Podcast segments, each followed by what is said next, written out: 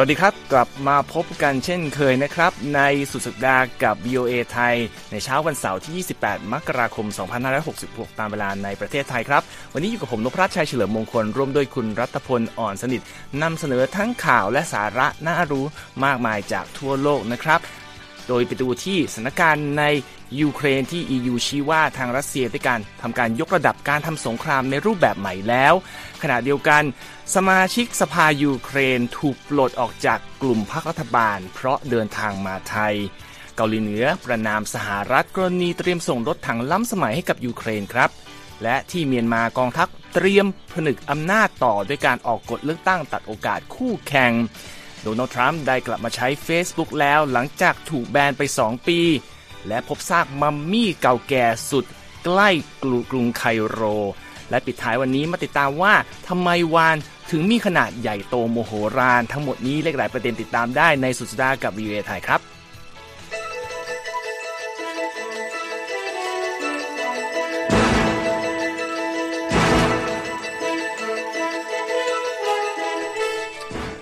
ครับ คุณรัตพลต้องมาดูกันที่สถานการณ์ในยุโรปกันก่อนนะครับ ก่อนที่ไปดูว่าเกิดอะไรขึ้นในการสู้รบ มีความเห็นจากทาง EU มาครับ ในวันศุกร์นี้จากสเตฟานโนซานิโนเป็นเลขาธิการฝ่ายกิจการภายนอกยุโรปนะครับเขาไปร่วมการประชุมที่กรุงโตเกียว แล้วก็ให้ความเห็นกับ เรื่องนี้เกี่ยวกับเรื่องนี้กับผู้สื่อข่าวโดยบอกว่า ตอนนี้ก็คิดว่าพัฒนาการล่าสุดในเรื่องของการส่งเถเสบียงคลังอาวุธไปให้ทางยูเครนโดยชาติตะวันตก กลายมาเป็นจุดเปลี่ยนที่ทำให้รัสเซียเริ่มเปลี่ยนทิศทางการทำสงคราม ที่ว่านี้คือหมายความว่าจากที่ก่อนหน้านี้เนี่ยเป็นการโจมตี เป้าหมายที่เป็นทางทหารนะฮะ ปัจจุบันเราสามารถดูได้ว่ามีการโจมตีฝ่ายพลเรือนรวมทั้งอาคารที่อยู่อาศัยของผู้คนปกติมากมากมายนะฮะ ซานิโนเขาบอกด้วยครับว่า ตอนนี้ประธานาธิบดีวลาดิเมียร์ปูตินเนี่ยเหมือนจะเปลี่ยนแนวคิดการสิ่งที่เรียกตัวเองเรียกว่าเป็นปฏิบัติการพิเศษทางทหารมาเป็นการทำสงครามกับนาโตและชาติตะวันตกแล้วนะฮะ ซึ่งเรื่องนี้อย่างที่บอกมันเกิดขึ้นเพราะว่าอากองกำลังรัสเซียเนี่ยเขาโจมตีใส่เอ่อ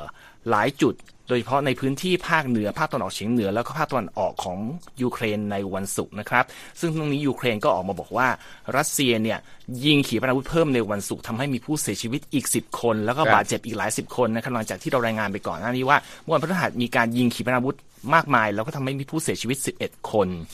ส่วนประธานาธิบดีวโลดิเมียร์เซเลนสกี้ก็ออกมาแถลงข่าวประจำวันเมื่อคืนวันพฤหัสที่ผ่านมานะครับ ก็แสดงความขอบคุณต่อพวกชาติตะวันตกที่สัญญาว่าจะมอบอาวุธล้ำสมัยให้ แล้วก็ย้ำเหมือนเดิมนะครับว่าต้องส่งมาให้โดยเร็ว เพราะเขาบอกว่าหนทางเดียวที่จะหยุดสิ่งที่เรียกว่าการรุกรานของรัสเซียได้คืออาวุธที่มีมากพอ ก็คือตอนนี้เนี่ยยังยังรอความช่วยเหลือจากใช่ฝ่ายตะวันตกทั้งอเมริกาแล้วก็เยอรมนีนะฮะบอกว่าจะส่งครับ ก็เรื่องนี้ก็เป็นสิ่งที่ทางยูเครนพูด ประจำเลยว่ามาด่วนเลย แต่ว่าสถานการณ์เนี่ยก็ยังดูน่ากังวล เพราะว่าเอ่อนายกรัฐมนตรียูเครนเดนิส ชมีฮาลก็ออกมาโพสต์ทาง Telegram นะครับว่ากองกำลังมอสโก ก็เดินหน้าโจมตีโครงสร้างพื้นฐานด้านพลังงานของยูเครน ในช่วงที่ฤดูหนาวเนี่ยก็ยังหนาวรุนแรงอยู่นะครับโดยตั้งเป้าที่ คิดว่าน่าจะทำให้ชาวยูเครนเสียขวัญ ซึ่งเรื่องนี้เนี่ยราฟาเอล มาริอาโนกรอสซี่ ผู้อำนวยการใหญ่สำนักงานพลังงานปรมาณูระหว่างประเทศหรือ IAEA ก็บอกว่ามีรายงานมาจากเจ้าหน้าที่ฝ่ายมั่นคงของทางสำนักงานที่อยู่ในพื้นที่บอกว่ามีเสียงระเบิดแทบรายวันใกล้ ๆ กับโรงไฟฟ้าพลังงานนิวเคลียร์ซาปอริซเชียนะครับเขาบอกว่าอย่างน้อยวันพุธที่ผ่านมาเนี่ยมีเสียงดังขึ้นมา 8 ครั้งวันพฤหัสก็มีอีกหนึ่งครั้งครับก็เลยออกมาร้องขออีกครั้งว่ายูเครนกับรัสเซียเนี่ยช่วยตั้งโซนความปลอดภัยรอบๆโรงไฟฟ้าแห่งนี้ เพื่อว่าพื้นที่นี้จะได้ไม่ตกเป็นเป้าการโจมตี และก็ไม่มีใครใช้จุดนี้เป็นการโจมตีฝ่ายตรงกันข้ามนะฮะครับแล้วก็มีเสียงจากเอ่อเรียกร้องหนึ่งจากทางเอ่อหัวหน้าฝ่ายนโยบายต่างประเทศของ EU นะครับโจเซฟบอเรลไปเยือนแอฟริกาใต้ในวันนี้ แล้วก็บอกว่ารัฐบาลกรุงพรีโทเรียเนี่ยช่วยใช้สายสัมพันธ์ที่ใกล้ชิดกับรัสเซียเนี่ยครับคุยกับรัสเซียให้ยุติการทำสงครามที่ดำเนินมาเกือบปีนี้ ช่องทางการทูตด้วยนะฮะแล้วก็ใช่แอฟริกาใต้ซึ่ง อยู่ในกลุ่มบริกใช่ไหมประเทศที่มีมีบราซิลถูกต้องรัสเซีย อินเดีย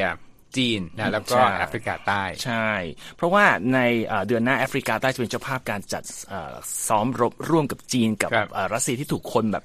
มองมองบนมานานนะฮะช่วงนี้ ซึ่งทางบอเรลก็บอกว่า รัฐบาลพิโทเรียมีสิทธิ์จะทำอะไรก็ได้ตามนโยบายตามประเทศของตนเอง แต่ก็บอกว่าเป็นสิ่งที่ EU ไม่ก็อยากให้เกิดขึ้นเลยครับครับ นี่ก็เป็นสถานการณ์ที่ในยุโรปนะครับครับก็มีต่อนะฮะข่าวที่เกี่ยวกับบ้านเราโดยไม่ตั้งใจใช่ไหมฮะใช่ครับก็เป็นเขาเรียกว่าแรงกระเพื่อมนะ จากการที่มีนักการเมืองคนหนึ่งขครัองบยูเครนเนี่ยเดินทางไปที่ไทย เรื่องราวเป็นอย่างนี้คุณนพรัตน์ครับพรรคการเมืองฝั่งรัฐบาลของยูเครนอืนะมซึ่งก็คือพรรค Servant of the People นะชื่อเดียวกับอ่าซีรีส์ที่ผู้นำยูเครนเคยเล่นออกทีวีนะพรรคครับนี้เนี่ย ปลดสมาชิกสภารายหนึ่งออกจากกลุ่มนะ หลังมีข่าวว่าเขาเดินทางมาประเทศไทย ขณะที่สงครามนั้นกำลังเดือดอยู่ในยูเครน แล้วก็เป็นสาเหตุให้ผู้คนเนี่ยไม่พอใจการเดินทางนอกประเทศครั้งนี้นะครับ ไม่ใช่ว่าเพราะมาไทยนะ แต่ว่าเป็นเพราะว่าออกจากประเทศนะครับครับมิโคลาทิชเชนโกนะถูกปลดออกจากกลุ่มในพรรค Servant of the People หลังจากสถานทูตยูเครนประจำประเทศไทยเนี่ยออกแถลงการณ์ที่ ปรากฏบนเว็บไซต์เป็นเวลาสั้นๆ นะครับเนื้อหาบอกว่าเขานั้นมีกำหนดพูดคุยกับชาวยูเครนที่ประเทศไทยณโรงแรมแห่งหนึ่งในไทยนะครับทิชเชนโกกล่าวผ่าน Facebook ของตนเองนะว่าเดินทางมาเอเชียครั้งนี้เนี่ยก็เพื่อปฏิบัติภารกิจที่ได้รับอนุญาตจากฝ่ายการเมืองแล้วก็ผู้นำพรรคแล้วนะอืมแล้วบอกว่าไปทำก็คือทำงานเพื่อผลประโยชน์ของยูเครนเท่านั้นนะครับครับแต่ว่าทางประธานสภาผู้แทนราษฎรยูเครนรุสลานสเตฟานชุกบอกเขาว่า ไม่ได้อนุมัติอืมให้มีการเดินทางครั้งนี้นะฮะคือปฏิเสธนั่นเองนะฮะครับ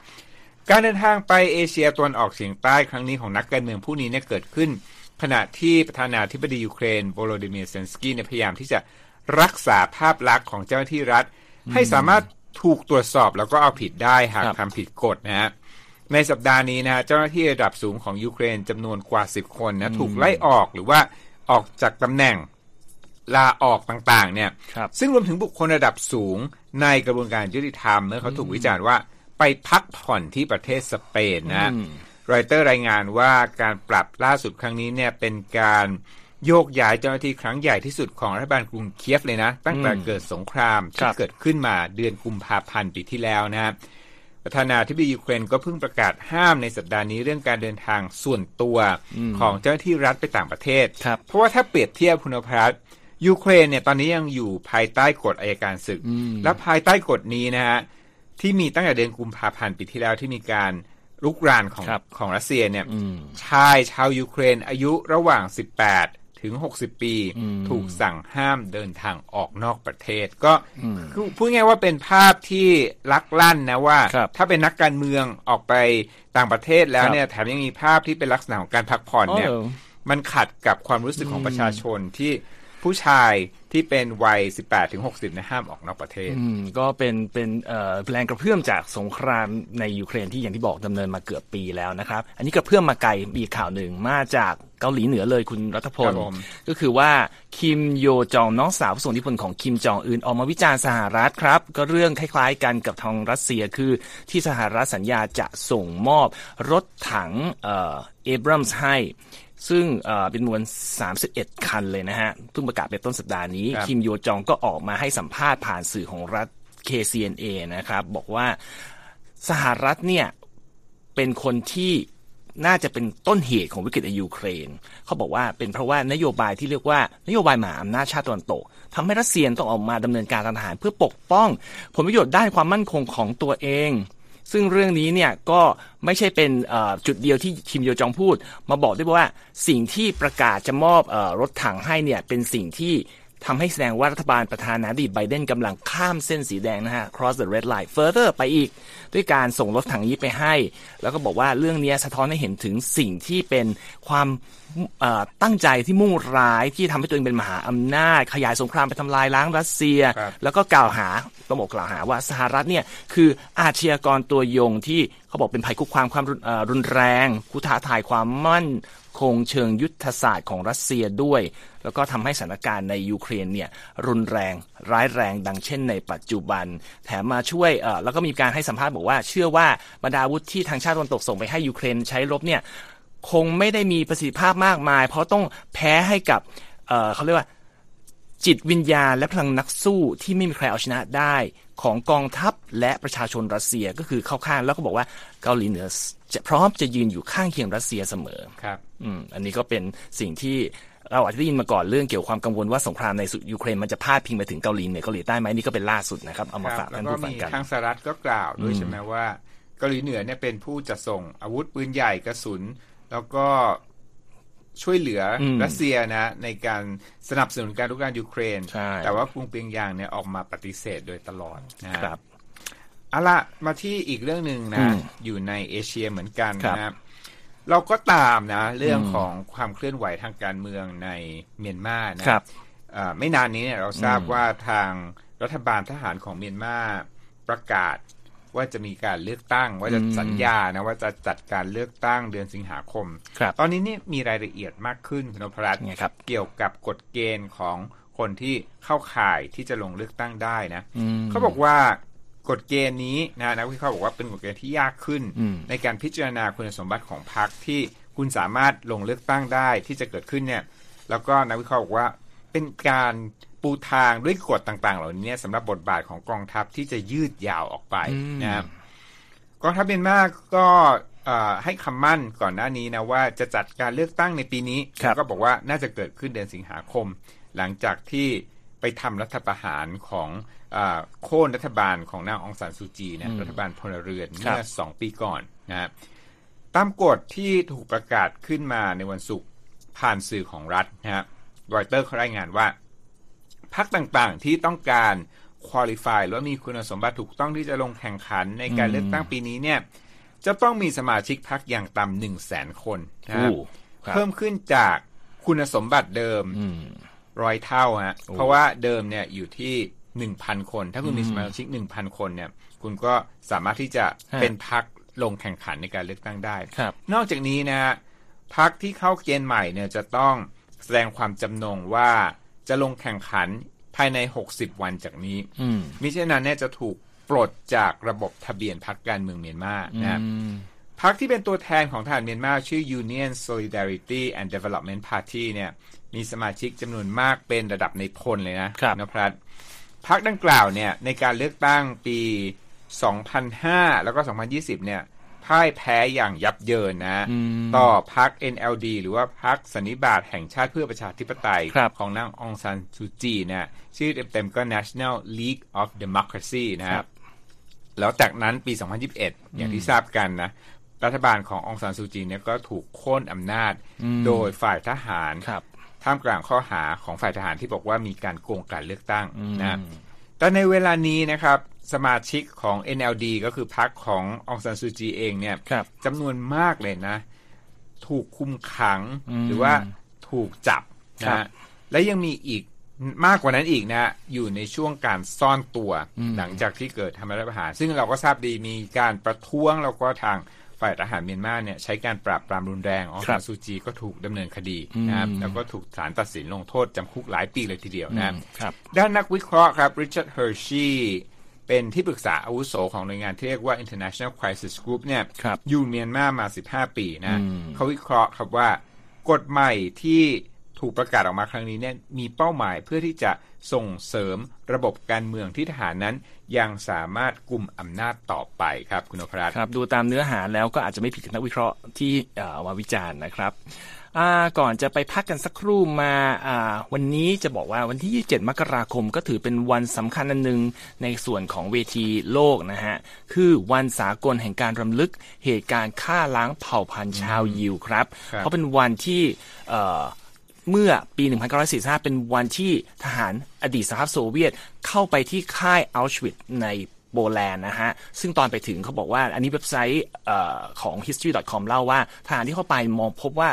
ค่ายแห่งเนี้ยดูร้างแล้วก็เงียบคิดว่าไม่มีใครอยู่ แต่พอเปิดเข้าไปปุ๊บ ก็พบว่ามีคนอยู่นับพันนับหมื่น ถูกทิ้งเอาไว้ให้ตายด้วยฝีมือของทหารหน่วย SS ของเออ ทางนาซีเยอรมนีนะครับ ซึ่งพยายามจะฆ่าให้หมด แต่ว่าพอรู้ว่าแพ้สงครามก็เลยอพยพหนีไป ซึ่งเขาบอกว่าในวันนั้นเนี่ยหลังจากบรรดาเหยื่อที่หรือนักโทษที่ถูกคุมขังในอัลชวิตเนี่ยเห็นหน้าทหารโซเวียตเขาบอกว่าต่างกอดกันร้องไห้ออกมาด้วยความดีใจ ซึ่งอันนี้ก็เป็นวันที่ระลึกถึงการฆ่าล้างเผ่าพันธุ์ชาวยิวที่บอกว่าในช่วงสงครามโลกที่ 2 นาซีเยอรมนีเนี่ยสังหารชาวยิวไปราว 6 ล้านคนนะครับ 27 มกราคมของทุกปีครับให้ทุกท่านกำลังอยู่กับเรานะครับทางทีมงาน VOA ไทยในคุยข่าวสุดากับ VOA พักสักครู่ยังมีอีกหลายประเด็นน่าสนใจให้ติดตามครับ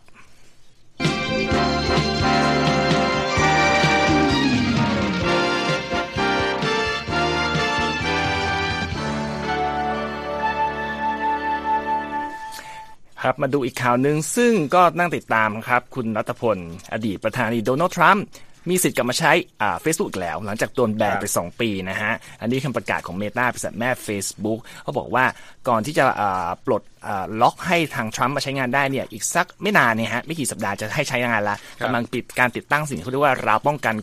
ใหม่เข้าไปเพื่อไม่ให้มีการกระทำผิดซ้ำสองโดยบอกว่าราวป้องกันอ่าภัยครั้งนี้เนี่ย จะใช้กับทุกคนไม่ว่าคนนั้นจะเป็นถึงนักการเมืองหรือผู้นำโลกก็ตามราวนะครับป้องกันเออเขาเรียกว่าราวป้องกันเอ่อ safety rail guard นี้ ซึ่งทางเอ่อผู้บริหารของ Meta ก็บอกว่าเอ่อที่จะปลดล็อกเนี่ยเพราะว่าผู้ใช้งานเนี่ยและสาธารณชนเนี่ยควรจะมีสิทธิ์ได้รับเอ่อได้รับรู้สิ่งที่นักการเมืองที่ตน สับสนุนนะพูดไม่ว่าจะเป็นเรื่องดีไม่ดีเรื่องไม่น่าฟังต่าง ๆ เพื่อเอาไปใช้ตัดสินใจในการลงใช้สิทธิ์เลือกตั้งคราวหน้าต่อๆไป แล้วบอกว่าทางบริษัทเนี่ยถ้าพบว่ามีความเสี่ยงอันชัดเจนชัดแจ้งที่โพสต์ใด ๆ เกิดขึ้นจะมีการ แล้วก็นำไปสู่ภัยคุกคามในโลกความเป็นจริง คือนอกจากแพลตฟอร์มเนี่ยจะเข้าไปแทรกแซงทันทีนะครับในส่วนของทรัมป์เขาบอกเลยนะครับว่า ถ้าเกิดสมมติว่าโพสต์อะไรที่มีเนื้อหาละเมิดกฎอีกจะลบเนื้อหาดังกล่าว แล้วจะถูกระงับการใช้งานอีกครั้ง ซึ่งอาจจะถูกรับ 1 เดือน หรือยาวถึง 2 ปีก็ได้ขึ้นอยู่ความร้ายแรง ทันทีที่มีข่าวนี้ออกมานะครับทรัมป์ก็ออกมาโพสต์ประณามจะบอกว่าเอ่อวิพากษ์วิจารณ์ Facebook ที่ตัดสินใจระงับ การใช้งานเขามาถึง 2 ปี แล้วก็โปรโมทสื่อสังคมออนไลน์ตัวเอง Truth Social ทันทีนะฮะด้วยการพูดเป็นคำว่าเหน็บแนมว่า Facebook เนี่ยก็ตั้งแต่ ปลดตัวเองเออระงับตัวเองไปเนี่ยสองปีกว่าเสียมูลค่าไปหลายพันล้านเลย และตัวเองว่าเป็นประธานาธิบดีคนโปรดด้วยนะของคุณเออซึ่งเขาบอกว่าเรื่องนี้ไม่ควรเกิดขึ้นกับใครคือหมายว่าการระงับบัญชีเนี่ยไม่ว่าจะเป็นประธานาธิบดีที่ดำรงตำแหน่งอยู่ หรือใครก็ตามไม่ควรเจอสิ่งที่เขาบอกว่าเป็นวิบากกรรมเช่นนี้นะครับซึ่งเรื่องนี้ก็มีทั้งผู้สนับสนุนว่าเออก็ปลดล็อกไปเพราะว่าอย่างที่ทางเมตาบอกคือประชาชนมีสิทธิ์ได้ยินสิ่งที่นักการเมืองจะพูด แล้วก็สิ่งที่เขาพูดถ้าไม่ดีก็เอามาเป็นหลักฐานในการฟ้องร้องอย่างเช่นกรณีของทรัมป์ในส่วนของเอ่อนักเคลื่อนไหวด้านสิทธิพลเมืองหลายคนก็ออกประนามบอกว่านี่การแสดงให้เห็นว่าเมตาเห็นเรื่องของกำไรมากกว่าความปลอดภัยของประชาชนอีกก็แล้วแต่คนมองนะครับอันนี้ก็เป็นสถานการณ์ที่มาฝากกันมีอะไรเกิดขึ้นในสหรัฐครับคุณรัฐพลอ๋อเป็นเรื่องของความหลากหลายทางเพศอืมนะพรัตครับเป็นเรื่องสิทธิ์นะซึ่งเกี่ยวข้องกับการแพทย์ด้วยอืมนะ FDA หรือว่าออยสหรัฐนะฮะครับผ่อนกฎในการรับบริจาคเลือดจากเกย์นะอืมชายรักชายครับรวมถึงกลุ่มชายที่เป็นไบเซ็กชวลนะอืมซึ่งตามปกติก่อนหน้านี้เนี่ย ถือว่าเป็นกลุ่มที่มีความเสี่ยงสูงครับกว่าคนกลุ่มอื่นในการติดเชื้อ HIV นะครับอืมร่างอันนี้ยังเป็นร่างอยู่นะครับกฎของออยสหรัฐเนี่ยถูกเปิดเผยเมื่อในวันศุกร์บอกว่าตอนนี้เนี่ยยังรอการสรุปขั้นสุดท้ายนะฮะในการผ่อนผัน ข้อกำหนดเดิมสำหรับชายที่รักเพศเดียวกันครับว่าต้องงดการมีเซ็กส์เป็นเวลาอย่างน้อย 3 เดือนถึงจะบริจาคเลือดได้นะครับอืมภายใต้ร่างของกฎใหม่นะครับผู้ที่ต้องการบริจาคเลือดทุกราย จะต้องถูกคัดกรองด้วยแบบสอบถาม ที่เก็บข้อมูลเรื่องประวัติการมีเพศสัมพันธ์อืมการใช้ยาฉีดเข้าเส้นเลือดและประวัติการสัก แล้วก็เจาะผิวหนังเป็นต้นครับโดยแบบสอบถามนี้เนี่ย ต้องการพิจารณาความเสี่ยงของโอกาสติดเชื้อ HIV นะครับอืมหากกฎนี้ได้รับการสรุปขั้นสุดท้ายเนี่ยจะเป็นครั้งแรกในรอบหลายสิบปีนะครับครับที่ชายรักชายและชายที่มีเพศสัมพันธ์กับทั้งหญิงและชายหรือว่าไบเซ็กชวลเนี่ยอืมสามารถบริจาคเลือดได้ ถ้าพวกเขามีคู่นอนเพียงแค่คนเดียวนะแนวทางนี้นะครับยังเปิดโอกาสให้ FDA เนี่ยได้รับบริจาค เลือดมากขึ้นนะฮะอืมเป็นความหวังนะครัฮะบที่คลังเลือดเนี่ยจะมีมากขึ้น ถ้ามีการผ่อนปรนกฎนี้นะฮะอืมก่อนหน้านี้เนี่ยกลุ่มรณรงค์เพื่อเสรีภาพของ LGBTQ บอกว่ากฎเดิมเนี่ยเป็นการปิดกั้นเรื่องครับการบริจาคเลือดนะฮะอืมแล้วก็ผู้เชี่ยวชาญด้านการแพทย์รวมถึงสมาคมที่ได้รับการยอมรับก็คือ American Medical Association เนี่ยอืมเคยกล่าวนะว่า การไม่อนุญาตรับบริจาคเลือดต่อคนบางกลุ่มเป็นเรื่องไม่จำเป็นนะฮะครับเพราะว่าเทคโนโลยีสมัยใหม่เนี่ยสามารถที่จะตรวจสอบเลือดที่ติดเชื้อได้นะฮะอืมที่ผ่านมาเราเห็นการห้ามบริจาคเลือดของเกย์ในช่วงต้นทศวรรษที่ 1980 ที่มีครับการระบาดใหญ่ของเชื้อ HIV นะครับอืมแต่ว่าก็เห็นการผ่อนปรนกฎเช่นนะในปี 2015 นะครับออยบอกว่าแทนที่จะไม่รับบริจาคกลุ่มอัตลักษณ์ทางเพศที่มีความเสี่ยงที่เขาว่าเนี่ยตลอครัดบชีวิตก็หันมากำหนดว่า ผู้ที่เป็นเกย์และไบอืมต้องงดการมีเพศสัมพันธ์เป็นเวลาหนึ่งปีครับและจากนั้นปี 2020 ก็ผ่อนกฎดังกล่าวลงอีกอืมเป็นห้ามมีเพศสัมพันธ์เป็นเวลาสามเดือนแทนคหรับนึ่งปีเต็มที่ว่าไปนะครับอืมซึ่งการเปลี่ยนแปลงเหล่านี้เนี่ย AP บอกว่าไม่พบ ผลกระทบเชิงลบต่อการรับบริจาคเลือดตามข้อมูลของผู้เกี่ยวข้องครับ ครับ ก็ถือเป็นพัฒนาการที่น่าสนใจ เพราะว่ากฎนี้ก็นำไปใช้ทั่วโลกนะฮะ ถ้าสหรัฐนำร่องก็อาจจะมีการเปลี่ยนแปลงต่อไปมาดูกันต่อไปนะครับ ข้ามไปที่จีนกันบ้างคุณรัตพล เราอยู่ในช่วงของเทศกาลตรุษจีนอยู่นะครับ แล้วก็เราก็ติดตามมาก่อนว่า การเปลี่ยนแปลงกฎของจีนในการยกเลิกมาตรการคุมเข้มโควิดส่งผลดียังไงต่อจีน แล้วก็ที่มันกระเซ็นกระสายถึงประเทศต่างๆนะครับ อันนี้มีรายงานจากทางรอยเตอร์นะครับว่าในช่วงตรุษจีนนี้เนี่ย คนจีนเดินทางในประเทศเพิ่มขึ้นประมาณเกือบหนึ่งในสี่ของปีที่แล้วคือ 23เปอร์เซ็นต์นะครับ เฉพาะในช่วง 6 วันแรกของของของตรุษจีนคุณคุณพลทราบไหมครับว่าจริง ๆ แล้วคนจีนฉลองตรุษจีนยาวนานเท่าไหร่ ก็เรียกว่าเป็นสัปดาห์แหละผมว่า ใช่สิติเขาบอกว่าไม่สิติมันเป็นธรรมเนียม 15 วันครับอันนี้ 6 วันแรกเท่านั้น ในขณะที่การเดินทางระหว่างประเทศของจีนเนี่ยจากข้อมูลของกระทรวงวัฒนธรรมและการท่องเที่ยวจีนเนี่ยก็บอกว่ามีการ เดินทางระหว่างประเทศประมาณ2จุดเกือบ 2.4 ล้านเที่ยวนะฮะ ในช่วง 6 วันแรก สูงกว่าช่วงเดียวปีแล้วถึง 124%โดยประมาณนะครับ แต่ว่าตัวเลขนี้เขาบอกว่ามันถือว่ายังไม่ได้สูงมากเมื่อเทียบกับสถิติก่อนโควิดระบาดนะครับ เพราะเขาบอกว่าในปี 2019 เนี่ย ในช่วงเดียวกันเนี่ย มีการเดินทางนอกประเทศของจีนถึงประมาณ 12.5 ล้านเที่ยว ของปีนี้แค่ 2 ล้านกว่าเที่ยวเอง นั่นคือยังไม่กลับมาแต่มันก็ถือว่าเป็นการส่งสัญญาณปรับขึ้นที่ดี หลังจากที่รัฐบาลจีนปลดล็อกมาตรการคุมเข้มต่างๆนะฮะแล้วก็ในส่วนของรายได้นี่ทางการท่องเที่ยวจีนระบุว่าที่ผ่านมาในปีนี้เนี่ยเเงินจากการท่องเที่ยวเนี่ยอยู่ประมาณ 55,400 ล้านดอลลาร์นะครับก็สูงขึ้นจากปี 2019 เนี่ยก็ 73%เชียว อันนี้ก็ถือว่าเป็นตัวเลขที่น่าสนใจก็อย่างที่เรารายงานไปก่อนว่านักท่องเที่ยวจีนก็ไปหลายประเทศแล้ว อาจจะส่งอันนี้ส่งให้กับหลายประเทศต่อไปในเรื่องของธุรกิจท่องเที่ยวใช่ครับครับ อีกเรื่องหนึ่งนะคนที่ไปอียิปต์ก็อยากจะไปท่องเที่ยวพีระมิดใช่ไหมฮะใช่ผมมีเรื่องสั้นๆมาฝากคุณอภรัตน์ครับ ผู้เชี่ยวชาญเรื่องอียิปต์นะครับ ค้นพบสุสานโบราณยุคฟาโรห์ใกล้กับกรุงไคโร ซึ่งภายในเนี่ยเขาบอกว่ามีซากมัมมี่ที่เกือบสมบูรณ์เต็มที่ ซึ่งอาจจะเป็นมัมมี่ที่อายุมากที่สุด เท่าที่เคยพบในอียิปต์เลยก็ว่าได้นะครับ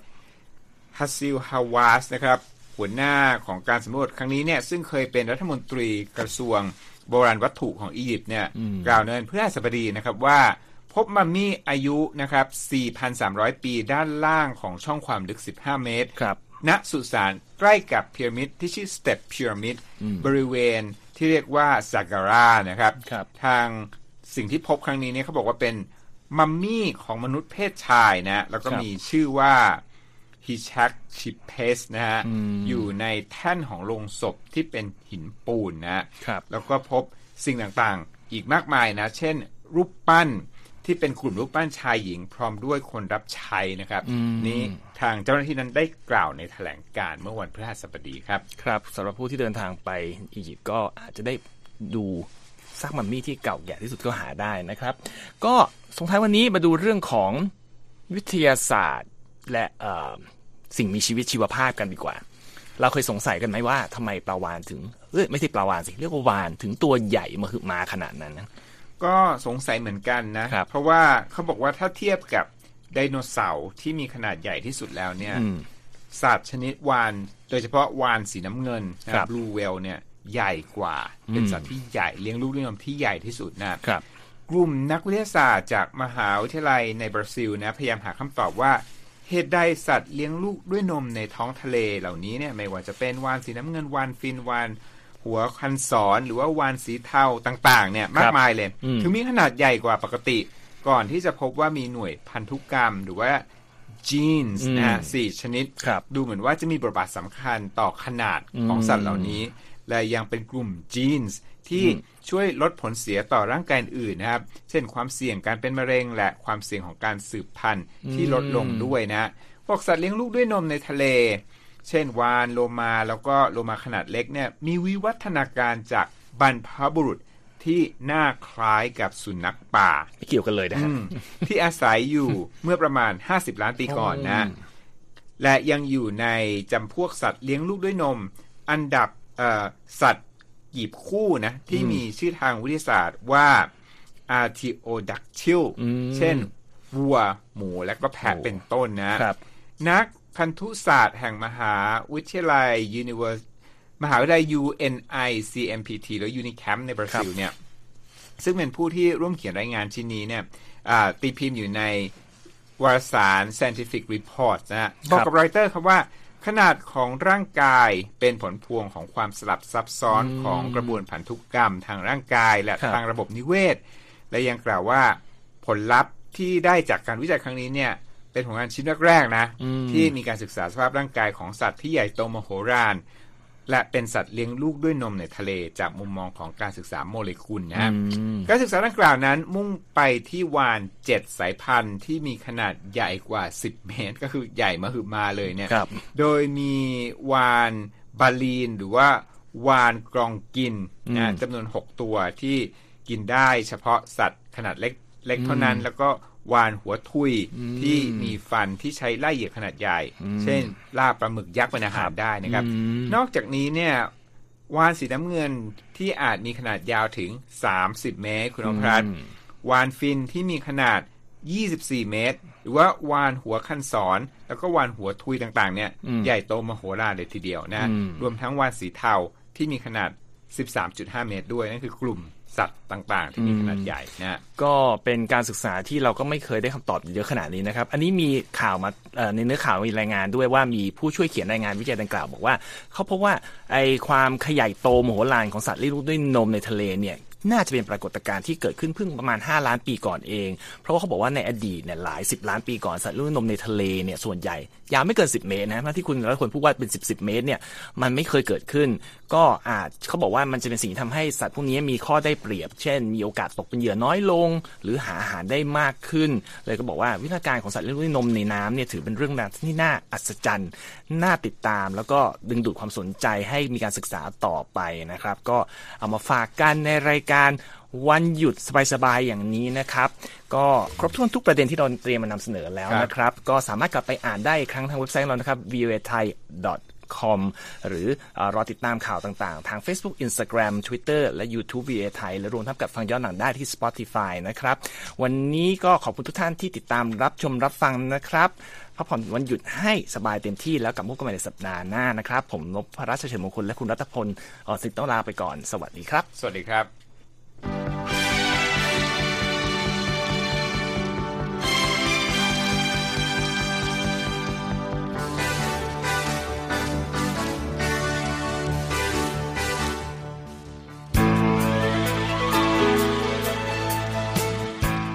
ครับ และที่จบไปเป็นรายการจาก VOA ภาคภาษาไทย รายงานสดส่งตรงจากกรุงวอชิงตัน ประเทศสหรัฐ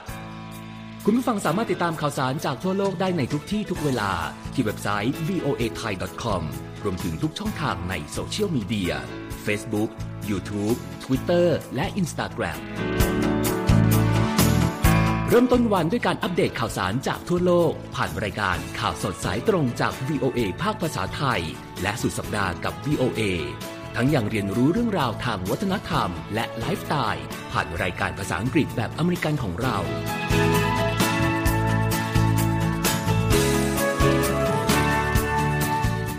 ติดตามความเคลื่อนไหวในประเทศสหรัฐ การเมืองอเมริกัน พร้อมเข้าใจที่มาที่ไปของเหตุการณ์สำคัญ รวมถึงข่าวต่างประเทศ จากแหล่งข่าวที่เชื่อถือได้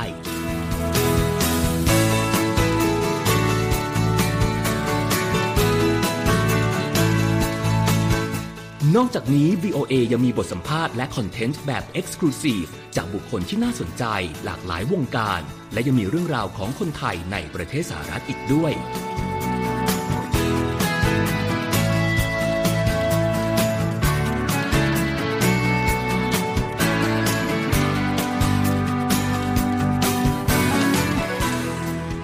คุณนะครับที่ให้ VOA ไทยเป็นส่วนหนึ่งในการติดตามข่าวสารสาระและเกร็ดความรู้ของคุณ จากรายการต่างๆ ที่เรามุ่งมั่นนำเสนอ เพื่อความเที่ยงตรง ทันเหตุการณ์ และมีประโยชน์ในทุกๆวัน